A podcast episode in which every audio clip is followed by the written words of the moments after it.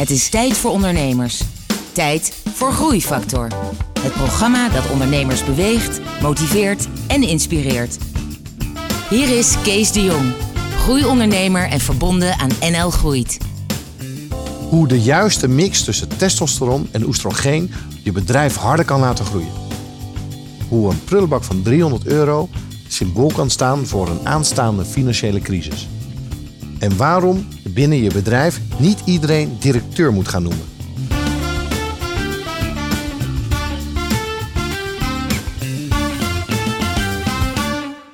Hallo en welkom bij een nieuwe aflevering van Groeifactor. Het programma dat ondernemers beweegt, motiveert en inspireert. Met veel muziek en een openhartig gesprek met een inspirerende ondernemer. En vandaag is dat Huub Nelis. Huub, welkom. Dankjewel. Uh, we gaan het hebben over je hoogtepunten, je dieptepunten en hoe je daarmee om bent gegaan. Dat allemaal zo direct. Maar eerst muziek van Mayor Hawthorne met Time for Love. Groeifactor beweegt ondernemers.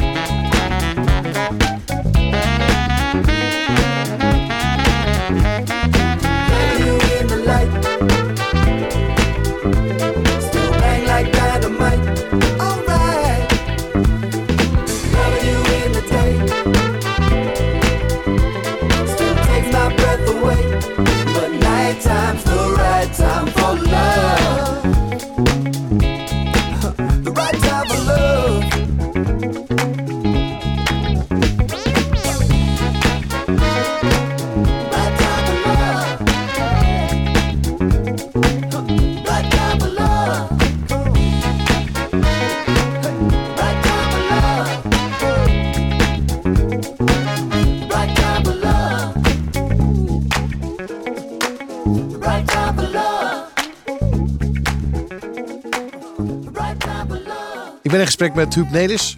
Huub, jij bent van Youngworks. Dat is jouw bedrijf. Dat heb je ooit 20 jaar geleden of zo opgericht? Bijna 20 jaar geleden opgericht. Bijna 20 jaar geleden.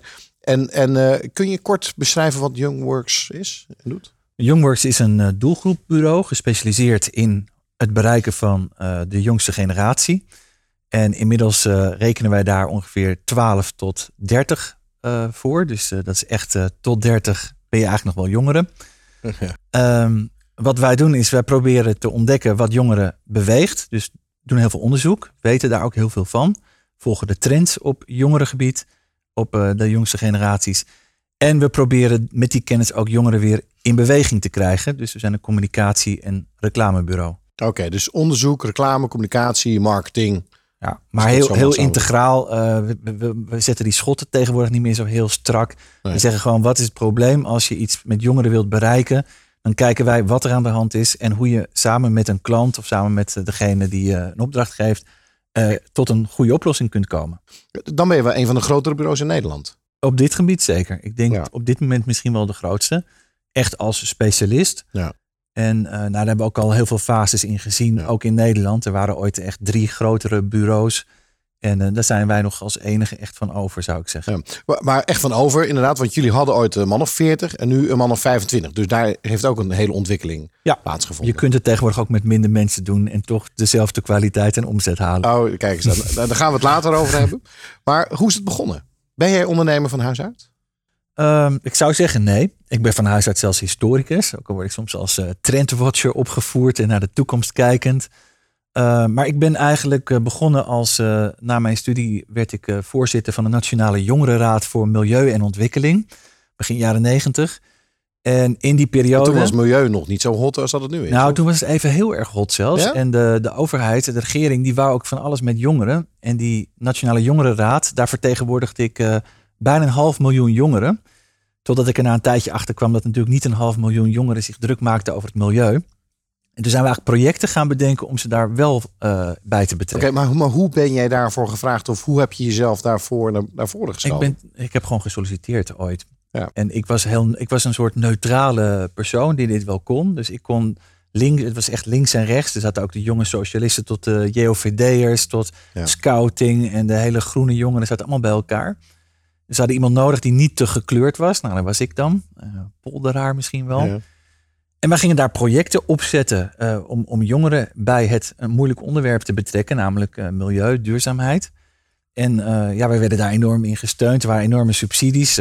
Minister-president Lubbers, Pronk, Alders. Hey, maar, maar even, zo oud zie je er nog niet uit? Of, of ben je gewoon heel goed geconserveerd? Ik ben 49. Oké. Okay. Dus nou, dat, Het is een tijdje geleden. Dit.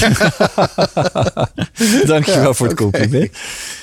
Maar dat, dat was inderdaad een periode dat we gewoon heel veel dingen konden uitproberen. En soms zeggen mensen wel eens van, hoe, ik zeg wel eens van, dit werkt niet bij jongeren. Of dat was vooral de beginperiode. En dan zeiden mensen van, ja, maar hoe weet je dan dat het niet werkt? Ik zeg, ja, dat heb ik allemaal al uitgeprobeerd en het is niet gelukt. Dit is ja. geen goede strategie. Dus, dus daarmee eigenlijk gelijk de voedingsbodem voor jouw bedrijf. Ja. Ik heb jou, jij moest zeg maar de grote mensenwereld, de politiek, moest je overbruggen met wat jij wist dat leefde onder de jongeren. En vervolgens kon jij die doorvertaling maken. Klopt. En ik heb het ook altijd heel erg vanuit de praktijk gedaan. Dus ik was toen zelf uh, begin, begin twintig. En wij zijn dus altijd gaan kijken van hoe kijken jongeren naar de wereld en hoe kun je daar een vertaalslag maken met wat er nodig is. Nou, dat was dus in dat geval nog milieu, duurzame ontwikkeling. En van daaruit ben ik ook uh, met, met Youngworks begonnen, omdat wij om te beginnen een heel groot scholenproject hadden bedacht. Dat werd ook weer een bedrijf, Codename Future. Dat was de eerste digitale leeromgeving in Nederland. En daar kwamen steeds meer vragen ook binnen van, uh, ja, als jullie zoveel dingen doen voor scholen. Dat deden toen uh, was een scholenproject waar bijna 200.000 jongeren aan meededen. In die tijd, dat was echt heel veel. Ja. En er kwamen er steeds, steeds meer, veel. Ja, dat is nog steeds veel. maar er kwamen vragen van uh, de NoVip en de ministeries. Die zeiden van, als jullie zoveel jongeren kunnen bereiken, kunnen jullie dat ook voor ons onderwerp? En toen ben ik eigenlijk, uh, om te beginnen in mijn eentje, werd ik dan het, uh, het, het, bureautje waar je dan naartoe kon bellen. En dan was het Goedemorgen, codename Future Special Projects met Huub Nelis. Nou, zo wil je de telefoon niet opnemen. En al heel gauw kwam het moment dat ik zei: ja, maar dat is iets, eigenlijk iets heel anders. Dit zijn echt een soort opdrachten van mensen die echt willen dat wij uh, gaan helpen om jongeren enthousiast te krijgen voor in eerste instantie goede doelen of overheidsprojecten of gezond leven, meer sporten, dat soort onderwerpen. En daar begon het eigenlijk. En, en daarna kwamen de banken, de financiële producten en de exact, andere... ja. ja. in het begin hadden wij het heel erg over jongerenparticipatie. Dus hoe kan je jongeren betrekken bij? En uh, ja, uiteindelijk kun je aan datzelfde begrip jongerenparticipatie, kun je ook zeggen uh, jongerenonderzoek of kwalitatief kijken wat jongeren echt beweegt. Dus je hebt een ontwikkeling van waar gaat dit nou eigenlijk echt over? En het duurde ook een tijdje voordat, uh, voordat ik besefte van ja, dit valt nu wel onder een soort uh, ja, eh, idee van een jongerenproject. Maar het is eigenlijk gewoon een bedrijf. Het is gewoon een bureau. Ja. En Want, want eh, qua bedrijven had jij al, jij had niet eerder ervaring. En, en jouw ouders, waren die ondernemers? Ehm, mijn moeder had een, boek, had een boekwinkel. En mijn vader heeft zijn hele leven, eh, was hij rayonleider en bedrijfsleider in supermarkten. Dus ik kom wel uit een eh, middenstandsgezin, zou je echt zeggen. Dat, dat, dat kende ik wel. En, en balansen en dat soort dingen, dat, eh, daar werd thuis gewoon over Ja. gepraat. Dan kwam het gebak, gebak op tafel. Hè. De balans was goed van de supermarkt in Haarlem. Eh, dus dat, dat, dat kende je wel als kind. Dus je had daar wel enige affiniteit mee. Ja. En ik heb eigenlijk in de tijd, vlak nadat ik eh, dus in de Nationale Jongerenraad eh, had gewerkt, toen heb ik eh, bijna twee jaar met twee eh, rasondernemers eh, in één kamer gezeten. Wim Laverman en Jan van Buren, dat waren de mensen de achter marketingtribune. Eh, die ze hebben, toen hebben opgericht. Dus in, Ja. in die reclame hadden zij hun. En dat is eh, in die sector eh, een heel erg bekend blad. ja, dus Iedereen dat kent is naam en faam. En dit was jouw leerschool voor de start van jouw eerste bedrijf, Ja. Youngworks. Ja. Daar gaan we het zo dadelijk verder over hebben. We luisteren eerst even naar muziek.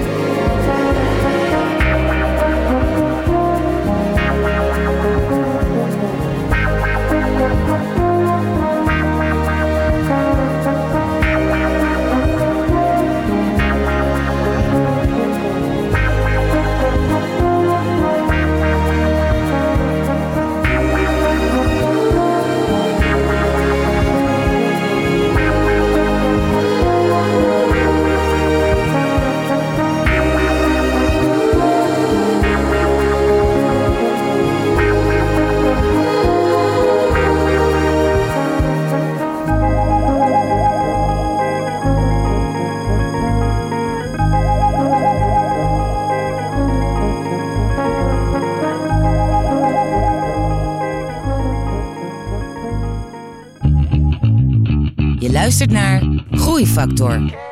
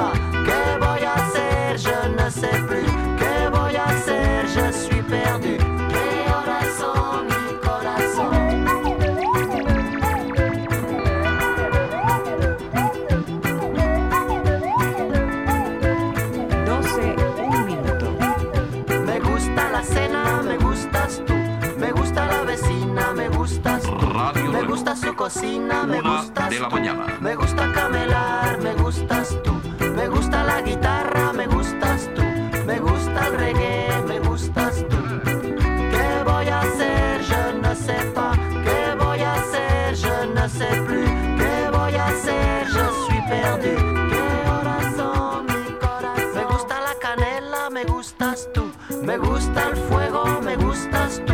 Me gusta menear, me gustas tú.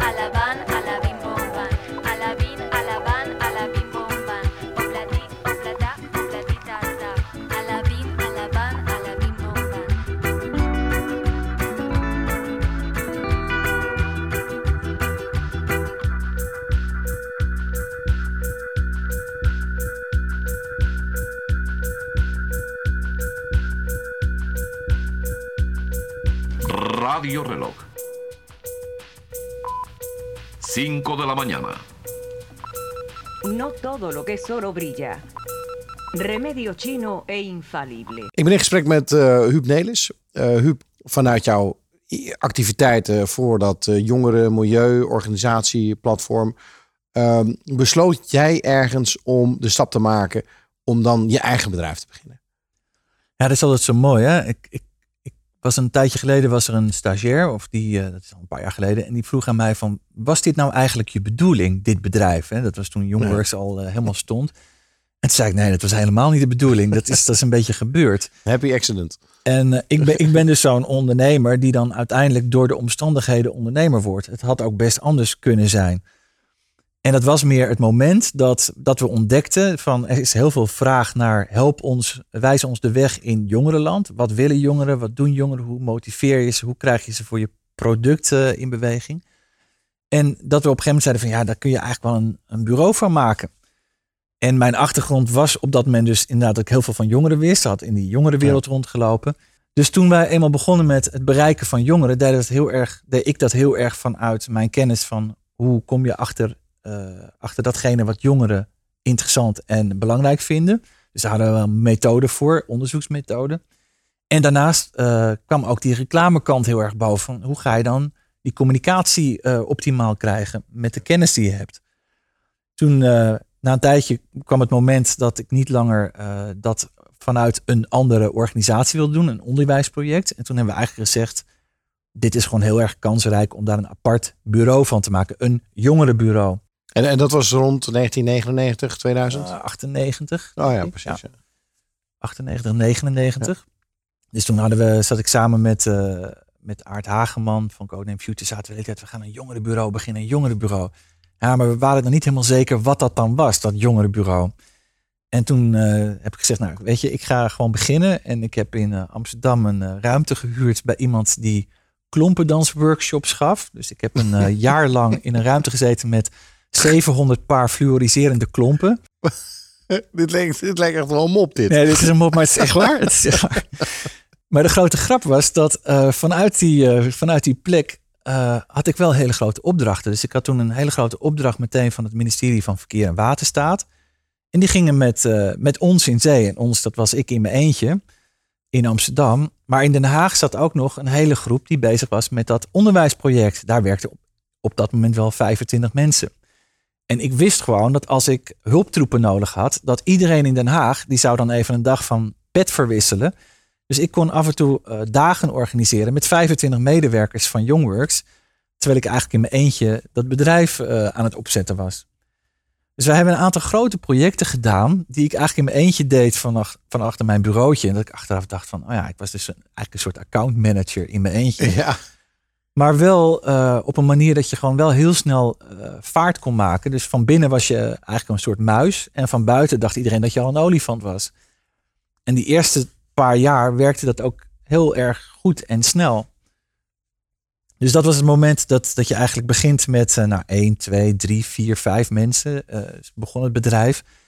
En wij deden eigenlijk alles waar het etiket jongeren op stond. Ook met z'n allen. Dus als er onderzoek moest gebeuren, dan deden dezelfde mensen het onderzoek als wanneer er eh communicatiecampagne moest komen. Maar dan nog even terug naar jouw eigen situatie. Na drie jaar, toen begonnen de dingen te verschuiven. Mensen deden niet meer alles. Je moest die organisatie een beetje gaan structureren. Ja. Je had dat nooit gedaan. Vertel erover, over die fase. Nou, het was eigenlijk het moment dat ik, eh, dat ik iemand aan de telefoon had. En eh, dat was een, degene die heel lang een heel groot reclamebureau in Amsterdam had geleid. En die was coach geworden. En die had ik aan de telefoon en die vroeg aan mij, hoe gaat het met je? En hij hoorde mij heel erg zuchten.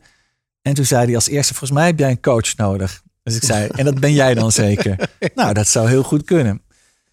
En eh, dit was Ernst van Dijk. Die heeft heel lang McKen, eh reclamebureau McKen geleid. En Een hele bekende man ook in Ja, de industrie. Zeker. En eh, met hem raakte ik in gesprek. En ik was een stuk jonger en natuurlijk veel beginnender. Maar ik had heel gauw door dat dat wel heel zinvol was om met iemand te praten die er echt verstand van had. En hij stelde vragen en zei van nou, volgens mij moet je gewoon focussen. eh, als je echt verder wil komen, wat je ook gaat doen. Ik, ik had op dat moment ook zoiets van ja, ik vind het zo'n gedoe en een gesleur. Misschien moet ik gewoon wel helemaal iets anders gaan doen. En toen zei hij van ja, maar ja, ook als je dat gaat doen, dan zul je gewoon de zaak moeten structureren. Want je moet het dan overdragen aan de groep die er nu zit. En het waren ook al met acht mensen, denk ik. Ofwel, je moet het gewoon eh, ja, verkopen of eh, nou, je, moet- je, je- moet er iets mee. Wat, noem, eens een ding wat je hebt geïmplementeerd. Nou, om te beginnen niet alles zelf meer doen. Eh, het eerste regeltje wat voor mij toen een enorm inzicht was van... eh, ja, als je het zelf doet is het 100% goed. En als iemand anders het doet is het 80% goed. Eh, maar dan moet je maar accepteren. Want als je alles zelf blijft doen, dan wordt het niet beter van. Ja. Eh, durf mensen erbij te halen die beter zijn dan jij op sommige gebieden. Ja. Ehm, ja, if you want to grow and you want to build a company of giants, you should hire giants. Nou, dat was er ook zo eentje. Oh ja, we moeten gewoon goede mensen binnenhalen die al ervaring hebben. En niet wat ik heel lang deed, eh, ja, mensen die net begonnen en die het eigenlijk ook niet wisten. Ja. En dan dacht je, dan gaan we, dat, die, dat begrijp ik. Die, Maar eh, was dat vervolgens de fase dat jij groeide van 8 naar 40? Ja, dat ging toen heel snel. Het Nou, is, nou, wacht, wacht Ja, want ik ja. weet dat je hier nog veel meer gave dingen over gaat zeggen. We luisteren eerst naar muziek en straks luisteren we verder naar jouw inzichten, tips en tricks.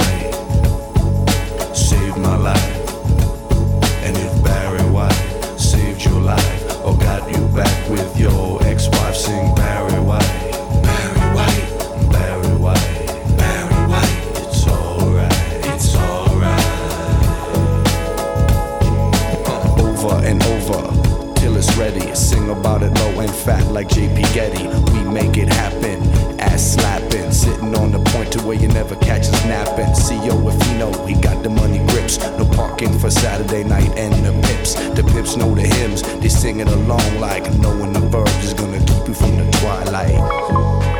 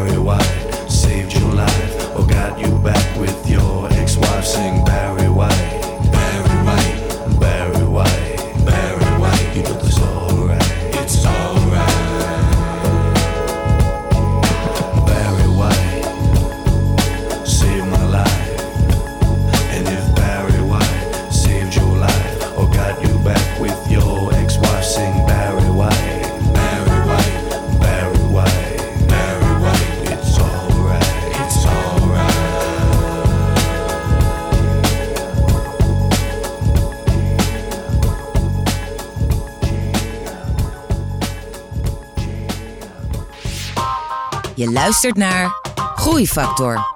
Het programma dat ondernemers beweegt, motiveert en inspireert.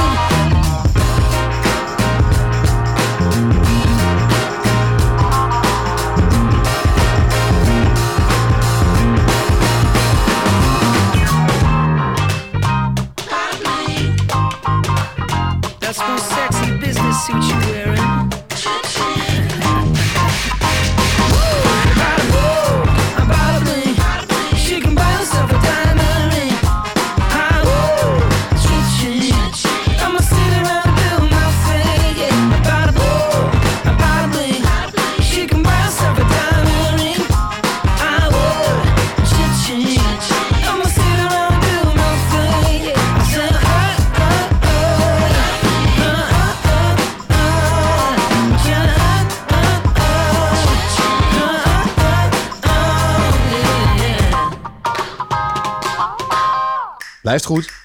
Caleb Hawley met Bada Bloom, Bada Bling. En daarvoor hoorde je muziek van de Fun Loving Criminals. Eh Up, eh, heb jij iets met muziek voor wat betreft jouw ondernemersleven? Ja, ik gebruik muziek heel vaak eh, om, om even te ontladen. Om, vaak als ik in de auto zit, dat zijn vaak die momenten, of trouwens tegenwoordig ook vaak op de fiets, even op de, op de iPhone, dat je even zo'n lekker energiek nummer erin zet. En eh, ik heb niet een hele specifieke muzieksmaak. Maar eh, zo'n energiek nummer, is Eye of the Tiger of dat soort... eh, Het kan echt van alles zijn. ik, ik luister ook heel veel Franse, Franse nummers. Eh, ik heb een jaar in Frankrijk gewoond. Dat is ook een beetje nostalgie. Maar ook omdat ik het altijd wel eh, ja, lekker, eh, ja, lekker savoir-vivre vind. Dus het klinkt gewoon lekkerder. eh, en, en er zit er vaak een lekkere swing in. Een beetje jazzy nummers waar je gewoon je hoofd van leeg raakt en, en waar je energie van krijgt. En je hebt er eentje uitgezocht hè, voor vandaag. Ja, klopt. Welke is dat? Ja, dat is een hele klassieke Champs-Élysées. Eh, maar dan gezongen door een jonge Franse zangeres, Zaz. En zij heeft een onwijs sexy stem en weet dat op een hele nieuwe jazzachtige manier. Zo'n heel cliché nummer, wat heel Mhm. veel mensen cliché vinden. Champs-Élysées is zo niet van ah, ah, ah, ah. Ja, die. Ja. Maar deze is echt wel heel erg mooi eh, uitgevoerd. Daar gaan we even naar luisteren.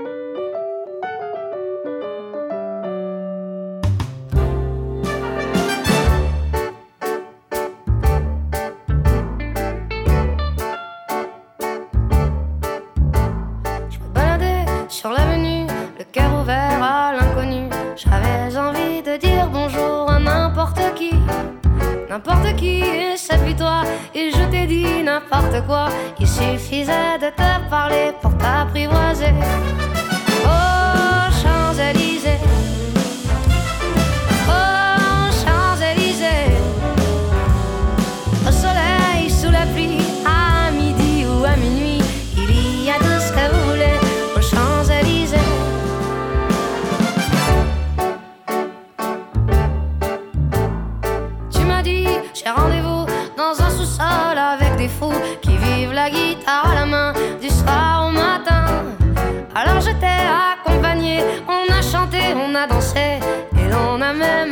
à s'embrasser.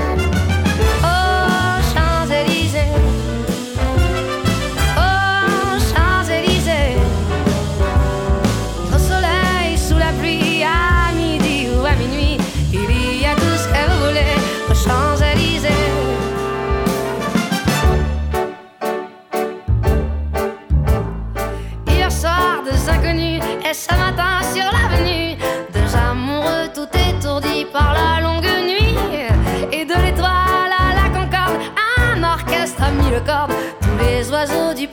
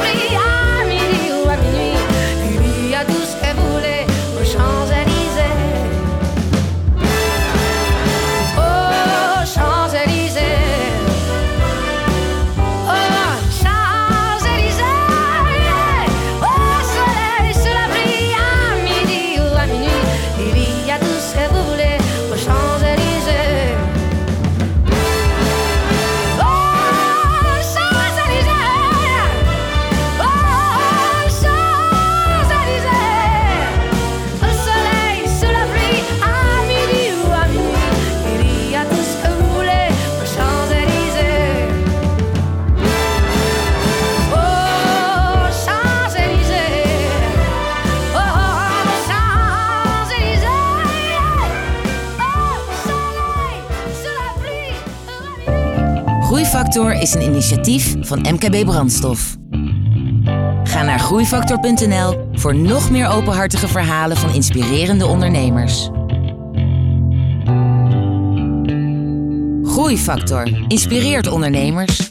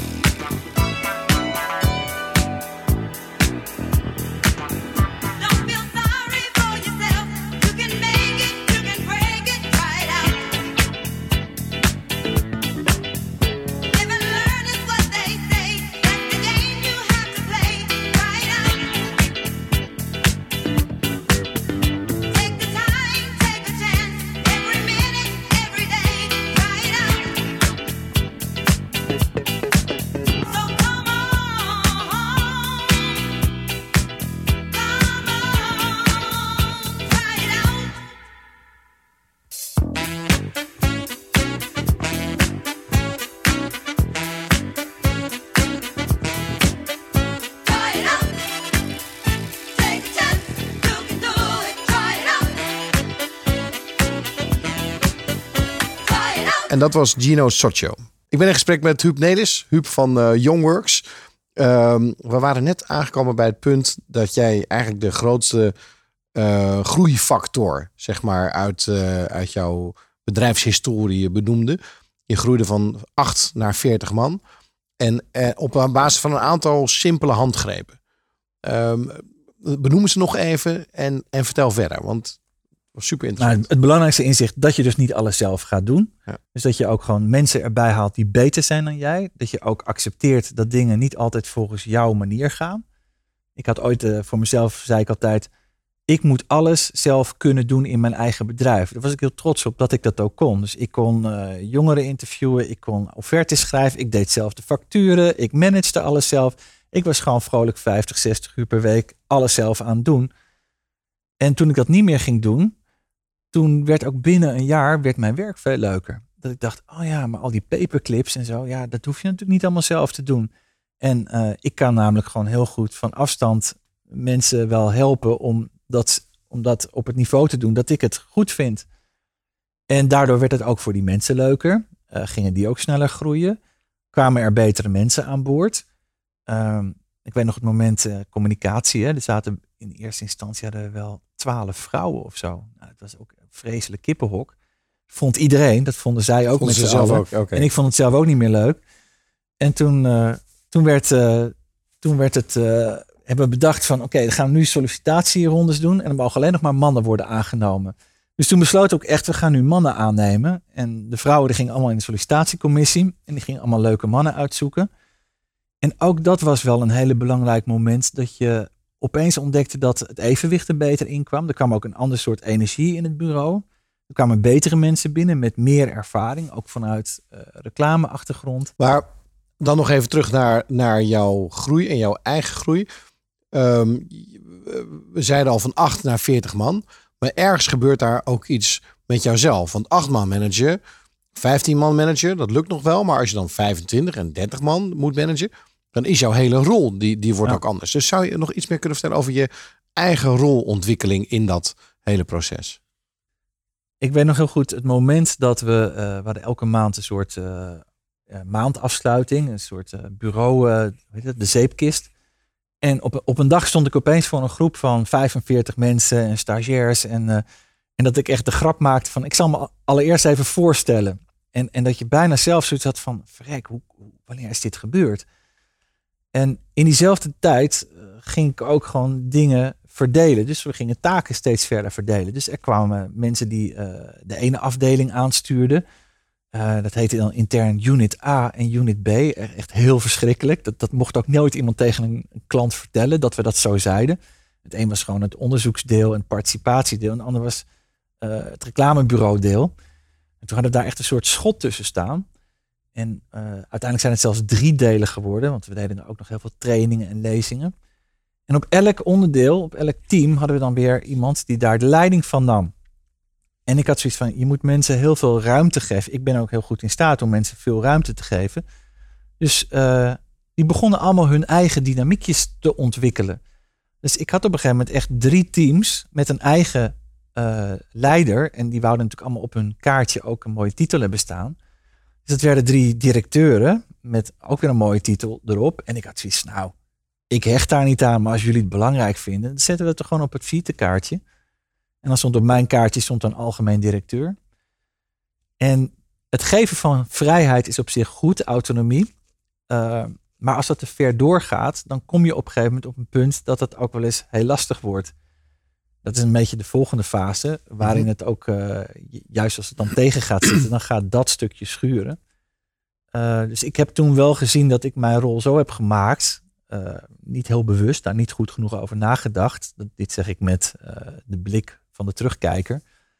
Um, dat ik eigenlijk heel veel uit handen heb gegeven en niet heel goed strak meer heb getrokken van dat het allemaal met elkaar verbonden blijft. Zou je nog meer dingen kunnen noemen die je achteraf anders had gedaan? Nou, dit is er eentje dus. Maar daarnaast, uh, ik ben ook altijd van uh, dingen goed regelen. Dus ik vind dat dingen gewoon goed geregeld moeten zijn. Ik had bijvoorbeeld uh, in de beginperiode, dus dat was toen we nog met een man of acht zaten, was er een moment dat de hele cashflow, die, die liep helemaal niet. En ik stond vlak voor een vakantie met mijn gezin. En toen eh, was er eigenlijk nog maar geld voor twee weken op de bank. En ik zag ook niet zo gauw waar de, waar, de volgende helft van de maand en daarna eh, vandaan moest komen.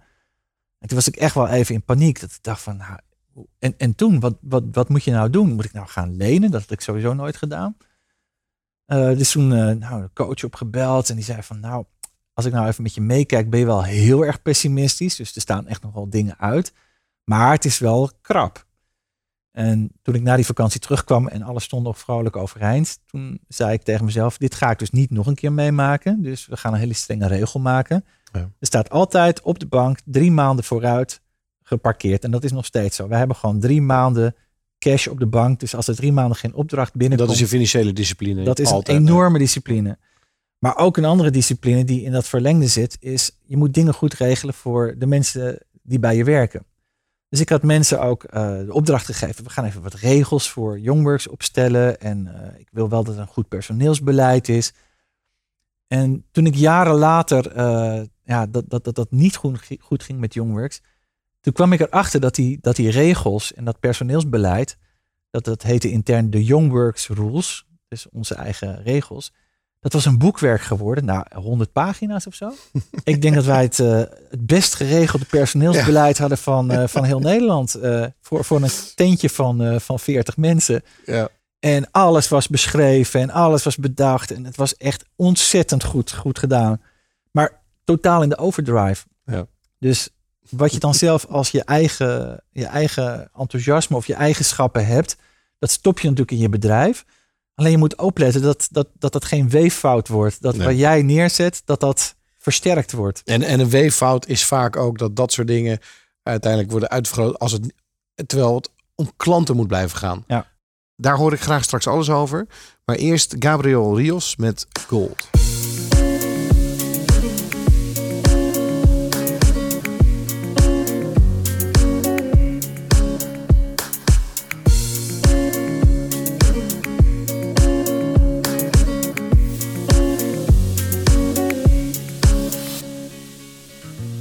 Kiss your mouth and swallow you whole and hold in my claim like an old 49er. Wearing skinny for dust in the room and that holy word coming down you and me. Sweet and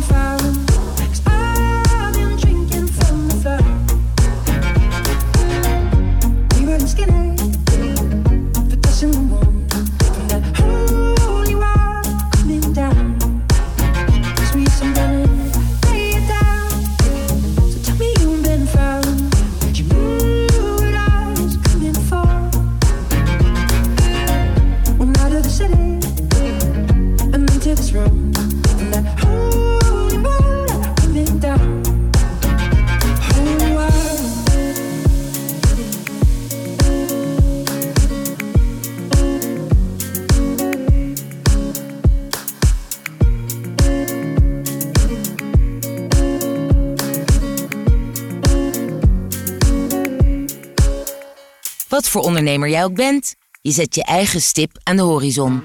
Een idee, een ideaal, een ambitie.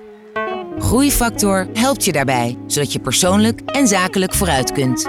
Groeifactor beweegt ondernemers.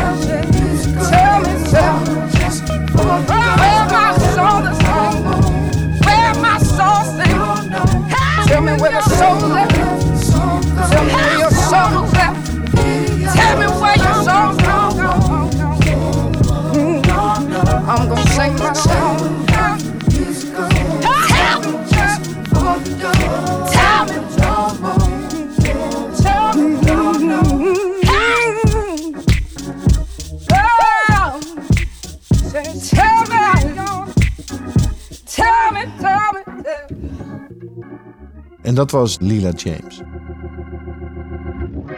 Ik ben in gesprek met eh Huub Nelis. Eh Huub, we staan eigenlijk precies voor het punt eh, dat jij ging beschrijven dat je uiteindelijk van die 40 man, of 45 man zelfs, dat je weer hard naar beneden ging. En we zijn natuurlijk geïnteresseerd ook om te, om te leren wat jij hebt geleerd. Dus, dus kan je beschrijven, want ik neem aan dat dat, dat het dieptepunt was van jouw zeg maar, bedrijfsontwikkeling. Zeker. Wat gebeurde er? Wat ging er fout? Nou, het was. Eh, eerst was natuurlijk de crisis 2008, het is toen 2009. En toen dacht je van, nou, dat gaat helemaal niet goed of zo. Maar wij zagen helemaal niets. Er gebeurde eigenlijk vrij weinig. Dus het ging nog, nog steeds, liep het lekker. Ja. Pas in 2012, 2013, en dat is vaak, de communicatiebranche zit vaak achter de, de, de rest van de economie aan. Want daar heel lang gaan mensen nog proberen met communicatie alles te redden. Maar als het dan echt niet meer gaat, dan valt daar dus dan uiteindelijk de klap. En wij kregen gewoon steeds minder opdrachten. We kregen het gewoon niet meer naar binnen. Eh, alles werd uitgesteld, alles werd eh, ja, steeds minder. En we zagen ook niet meer waar we het nog vandaan moesten halen. En ik weet nog dat eh, de financiële man die kwam, die kwam bij me en die had een lijst gemaakt van te nemen maatregelen. En die waren allemaal heel heftig. Dat, die had ik nog nooit voor mijn neus gehad. Dat ging echt van, ja, moest allemaal, wie er allemaal ontslagen zouden kunnen worden. Maar ook van, eh, ja, of we niet gewoon de helft van het pand zouden gaan verhuren. Eh, en ik, in eerste instantie had ik zoiets, nee, dat gaan we niet doen. We gaan gewoon nog meer eh, power erbij zetten. En dan zei ik van, ja, als je zeven mensen ontslaat of, en, allemaal moet afkopen, dan kun je ze ook nog een, een half jaar erbij houden. En dat, ja, het kan niet zijn dat mensen, als je zeven mensen bij elkaar zet, die kunnen wel zoveel stof verplaatsen. Die, die moeten zichzelf toch kunnen terugverdienen. Dus dan ga je in die reflex van de ondernemer. En ik ben, ja, ondernemers zijn toch ook een beetje optimisten. Van, ah, we gaan het net, net redden. En we hadden natuurlijk een, een, een financiële buffer, dus het was niet direct eh, urgent. In ieder geval drie maanden. Maar in ieder geval drie maanden. En toen, eh, toen zei de financiële man van ja, luister, ook die drie maanden. Als je, als je nu nog drie maanden wacht, dan kun je helemaal niet meer terug. Want dan, dan heb je ook die drie maanden nog eens verloren. Je moet nu echt gaan ingrijpen. En dat zijn we toen gaan doen. En niet per se eh, op, op zijn handigst. ik, eh, nee, ik, zeg, ik zeg wel eens van daar, eh, daar heb ik ook echt fouten gemaakt. Echt, echt niet goed gedaan. Eh, mensen die weg moesten, dat we dat eigenlijk veel te, veel te hard hebben gedaan. Ook, ook dachten van, als je nou heel, je moet gewoon heel duidelijk zijn en je moet heel hard hakken. Maar daardoor ook wel eens te kort door de bocht zijn gegaan. Wat onnodig was, want de relaties waren ontzettend goed in het bedrijf. Eh, mensen, het was een veilige omgeving. Maar waarom deed je dat dan? Dat had je ergens gelezen of gezien? Of... Nou, ook wel eh, dat je dat ik deed- dat samen met degene die, eh, die, die financiële en, en het personeelsbeleid deed. En, en dan hadden we gewoon uitgedokterd wat er moest gebeuren. En we wilden vooral niet te veel onrust. En we wilden ook niet dat er discussies over zouden ontstaan. Dus het was echt het idee van, je roept gewoon op één dag iedereen erbij. Je geeft iedereen ook geld mee om direct een advocaat erbij te halen. Van zorg dat, eh, dat iemand goed, eh, goed juridisch zich laat, eh, laat in, informeren. Daar heb je namelijk zelf belang bij. Het heeft geen zin om allerlei vage, vage juristen op je dak te krijgen. En gewoon weten waar, waar, waar ze staan.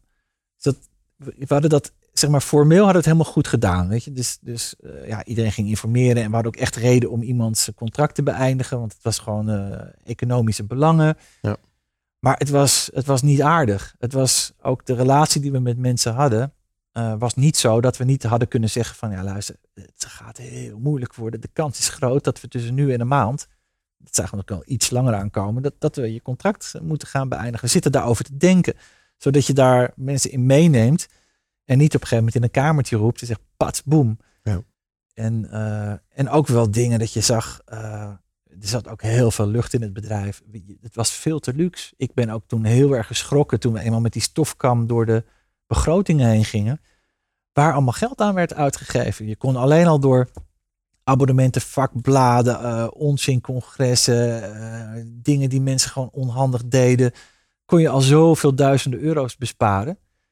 Eh, je kon echt gewoon bijna in elke vergadering kun je zeggen van kan iemand nog iets bedenken waar we een paar honderd euro mee kunnen besparen? En dan kwam iedereen wel ergens mee. Ja. En dat ging tot het niveau van de, eh, eh, de, degene die het office management deden, bij, bij, de, bij, of bij de receptie zaten.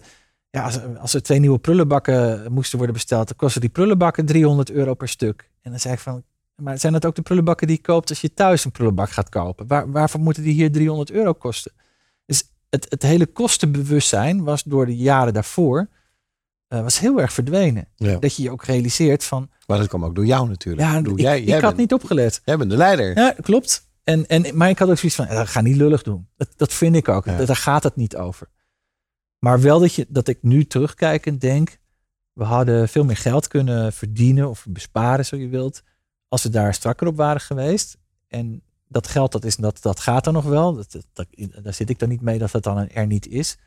Maar de mentaliteit was veel te los geworden. Want als je zo omgaat met het geld van je eigen bedrijf, dan ga je ook niet strak om met hoe je, ja, hoe je met klanten bezig bent. Dan, dan, dan, dan, dan, is, dan moet daar ook alles kunnen. Dus je was tot, tot dan eigenlijk alleen maar succesvolle ondernemer geweest. En vervolgens ging je echt zwaar hè, tot het putje. Moest veel mensen ontslaan.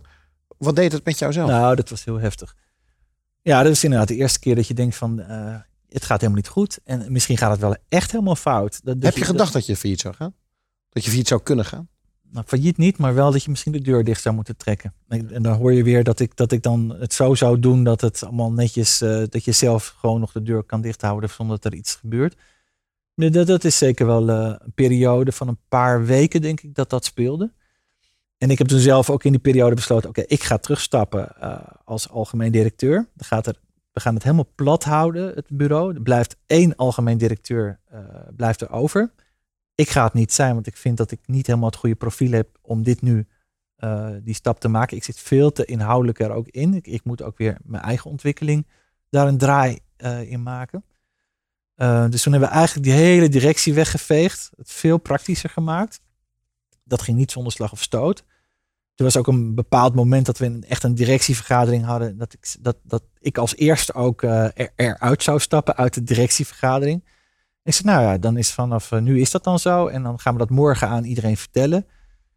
En toen zei ook een collega eh, uit die directie, zei, maar dat, dat kan toch helemaal niet? Je, gaat nu echt wel heel laconiek veel te ver. Dus het was een beetje aan het einde van die cirkel dat je al helemaal op de, op de bodem had gezeten. En dat je op een gegeven moment dacht, nou nu heb ik de oplossing. Eh, in, in, in drie maanden tijd gaat die hele directie eruit en er blijft één directeur over. We wisten toch nog niet zeker wie dat zou zijn, ook nog. Maar ik had wel besloten dat, dat anderen zouden dat dan die laatste stap maken. Want dat was dan beter, dan was het gelijk heel duidelijk. En, eh, en ik was inderdaad heel laconiek geworden. Ik had zoiets, nou dat is het dan gewoon. En ik ga wel iets anders doen. Ik, Maar eh, wa- wa- was jij het ook zat? ja, het zal een combinatie zijn. Dat je dacht van, nou, ik zie, ik zie het licht. En anderen zeiden van, we gaan het wel regelen. En toen liep ik die middag liep ik naar huis toe. En toen dacht ik, nee, dit is, dit is echt niet goed. En toen heb ik eh, een van mijn beste vrienden opgebeld in, eh, in Groningen. Ik zeg, ik moet, ik moet vanavond even met jou, eh, met jou kletsen. Van, ik, ik kom naar je toe en we gaan even eten. En toegereden en ook even je hoofd weer wat leegmaken. En die, die hoort zo dat verhaal van grote afstand. en die zegt, dus jij beweert nu dat jij jouw bedrijf, waar jij het leiderschap van hebt, je dat gewoon even aan iemand anders kan overdragen op een eh achternamiddag. En dan zeggen, lossen jullie dit probleem even op. Als jij nu nog in de lead bent, dan kan dat gewoon niet. Jij moet terug en je moet zelf het bedrijf naar die fase brengen dat het klaar is om het echt aan iemand anders over te dragen. Toen dacht ik, oh ja, ja, het kwartje viel enorm. Toen ben ik weer teruggegaan. En de volgende dag, jongens, even allemaal weer terug. En toen zat ik er zoveel meer gefocust in. En die hele laconieke houding was, eh, was weg.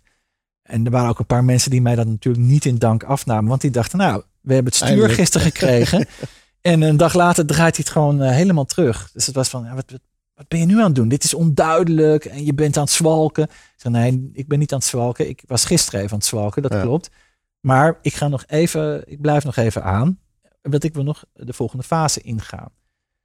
En toen heb ik nog twee maanden een aantal dingen gewoon geregeld. Eh, dingen met contracten afgemaakt. Ook, ook bepaalde ontslagprocedures. Gewoon gedoe weggehaald. Ja.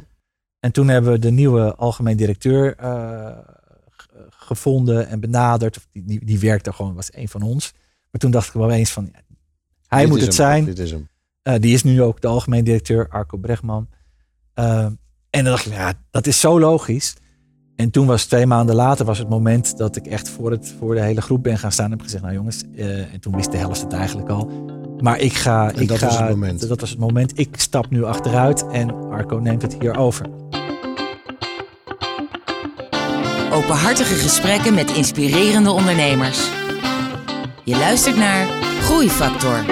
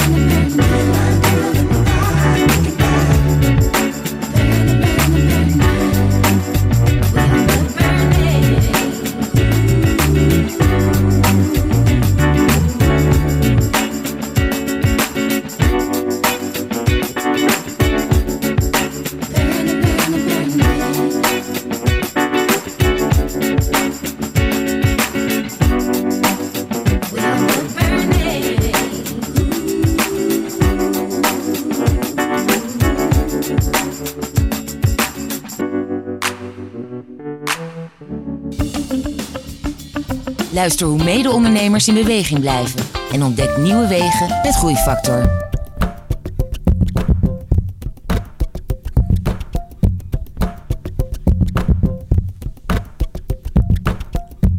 I feel like playing the game tonight. This town gets lonely after midnight. And when the animal hunger runs deep, I know I'm never gonna get to sleep.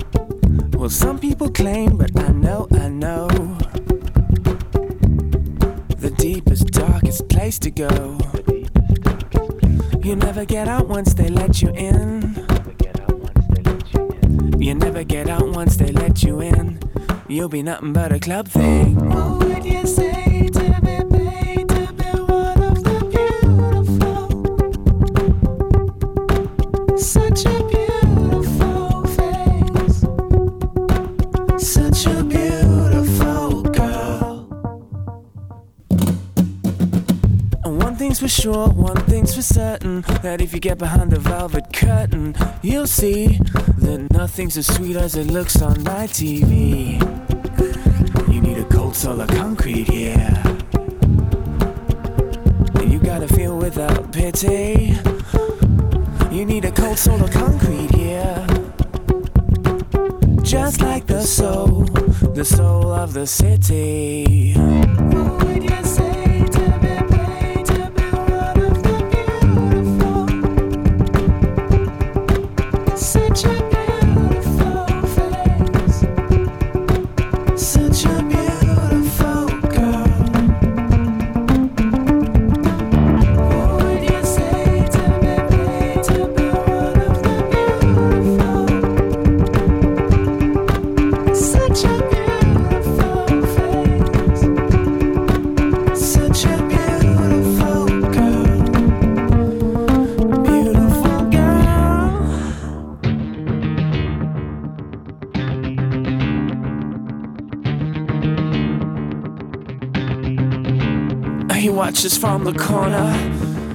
Waits for her to stumble. He knows that he's the king, the king of the cardboard jungle. He knows he can't afford what pays to enslave her. He's got a hunger for the sweetest of flavors.